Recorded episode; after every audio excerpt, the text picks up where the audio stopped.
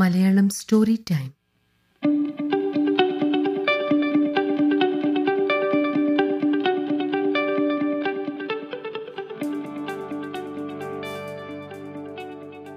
നമസ്കാരം.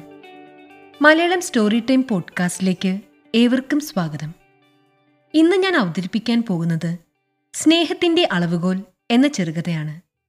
രചന ശ്രീ സജിത് ലാൽ. സ്നേഹത്തിന്റെ അളവുകോൽ. പ്രകൃതി രമണീയമായ വനത്തിലൂടെ ഒരു ഗുരുവും ശിഷ്യന്മാരും യാത്ര പോകുകയായിരുന്നു. അവിടുത്തെ കുളിർമയിലും പക്ഷികളുടെ കൂജനങ്ങളിലും ലയിച്ചവർ ഓരോരോ കാര്യങ്ങൾ ഗുരുവുമായി പങ്കുവെച്ച് പോകുന്ന സമയം ഒരു ശിഷ്യന്റെ മനസ്സിൽ ഒരു സംശയം പൊന്തി വന്നു. അയാൾ പലവരും മനസ്സിലിട്ട് ചിന്തിച്ചു, ചോദിക്കണോ വേണ്ടിയോ എന്ന്. അവസാനം ചോദിക്കാൻ തന്നെ തീരുമാനിച്ചു. ഗുരു, എനിക്കൊരു സംശയമുണ്ട്, ചോദിച്ചോട്ടെ. അതിനെന്താ? ശിഷ്യഗണങ്ങളുടെ സംശയങ്ങൾ തീർത്ത് മനസ്സിന്റെ ഭാരം കുറയ്ക്കുകയാണല്ലോ കുഞ്ഞേ ഗുരുക്കന്മാരുടെ ജോലി, ചോദിച്ചോളൂ, ഗുരു നിറഞ്ഞ ചിരിയോടെ പറഞ്ഞു. നമുക്ക് സൗഹൃദങ്ങൾ ഏറെയുണ്ടെങ്കിലും അതിൽ നിന്ന് ഏറ്റവും കൂടുതൽ സ്നേഹമുള്ളവരെ എങ്ങനെ തിരിച്ചറിയാൻ കഴിയും? ശിഷ്യന്റെ ചോദ്യം കേട്ട് ഗുരു ഒന്ന് നിന്നു. അദ്ദേഹം തൊട്ടടുത്ത് കണ്ട വൻമരത്തിന്റെ ചുവട്ടിൽ ഇരുന്നു. ശിഷ്യന്മാർ ചുറ്റിലും. ഞാനൊരു കഥ പറയാം.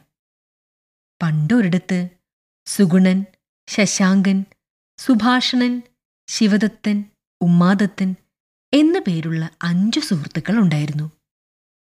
കുട്ടിക്കാലം മുതൽ എല്ലാ കാര്യങ്ങൾക്കും അവരെന്നും ഒന്നിച്ചായിരുന്നു.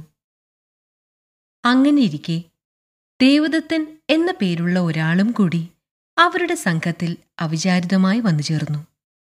അതിൽ സുഗുണനൊഴികെ മറ്റു നാലുപേർക്കും ഈ ദേവദത്തിനെ അത്ര വലിയ താല്പര്യമില്ലായിരുന്നു. കാരണം പലതുണ്ടായിരുന്നു. ഒന്ന്, അവൻ അവരെക്കാളും വളരെ താഴ്ന്ന നിലയിലുള്ളവനായിരുന്നു. പിന്നെ പ്രായക്കുറവും. അവരാണെങ്കിലോ അന്നാട്ടിലെ പ്രമാണിമാരും. എന്നാൽ അവർ അത് പുറമെ പ്രകടിപ്പിച്ചതുമില്ല.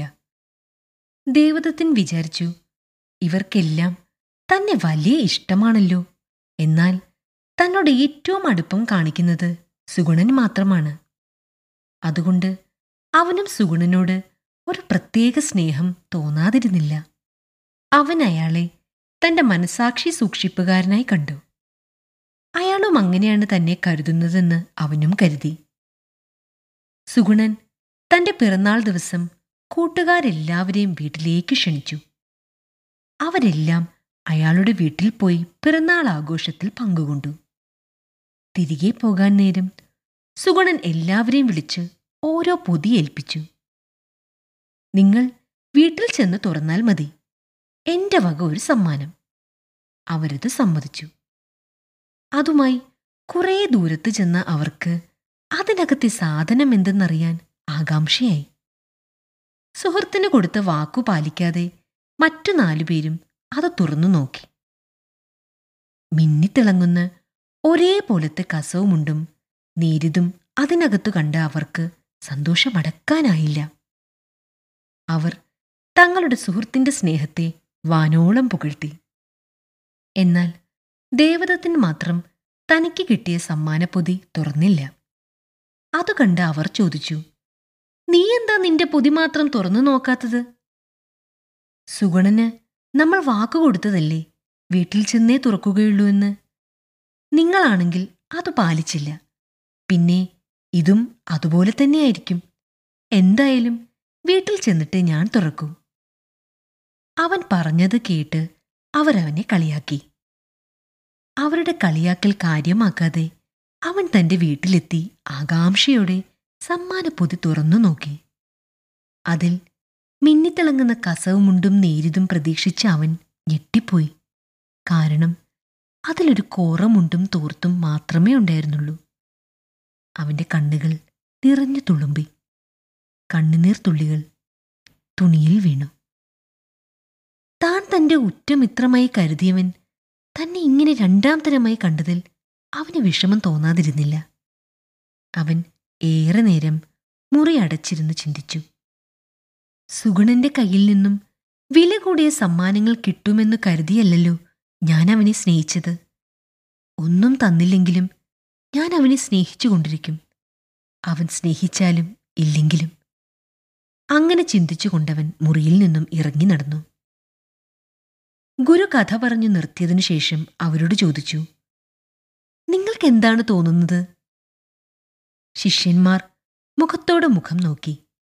അവരിൽ ഒരാൾ പറഞ്ഞു, സുഗുണൻ പണത്തെയും പദവിയെയുമാണ് സ്നേഹിച്ചതും ബഹുമാനിച്ചതും.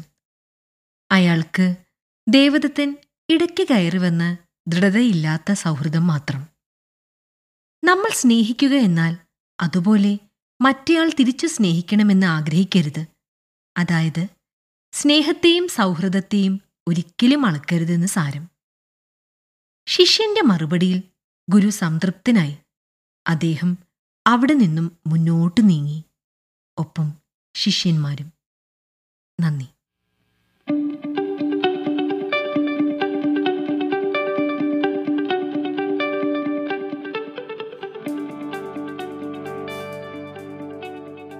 മുത്തശ്ശി കഥകളും നാട്ടുനന്മകളുമൊക്കെ നമ്മളിൽ നിന്നും വളരെ ദൂരെയാണ്. ലോകത്തിൽ എവിടെയൊക്കെയോ നമ്മൾ ജീവിക്കുന്നു. എങ്കിലും നമ്മുടെ ഉള്ളിൽ ഇപ്പോഴും കഥ കേൾക്കാനുള്ള ഒരു കുട്ടി ഉണർന്നിരിക്കുന്നുണ്ട്, അല്ലേ? ഉമ്മറക്കോലായിൽ അടുത്തിരുത്തി തലയിൽ തലോടി മടിയിൽ കിടത്തി പാട്ടുപാടിയും കഥ പറഞ്ഞും ഉറക്കിയ മുത്തശ്ശിയും വല്യമ്മയുമൊക്കെ ദൂരെയാണ്. കഥ പറയാൻ താ ഒരാൾ ഇവിടെയുണ്ട്. കേൾക്കാൻ തയ്യാറായോ? മധുരിക്കുന്ന ഓർമ്മകളിലൂടെ, മനോഹര സ്വപ്നങ്ങളിലൂടെ, അറിയാത്ത വഴികളിലൂടെ ഒരു യാത്ര. Malayalam story time.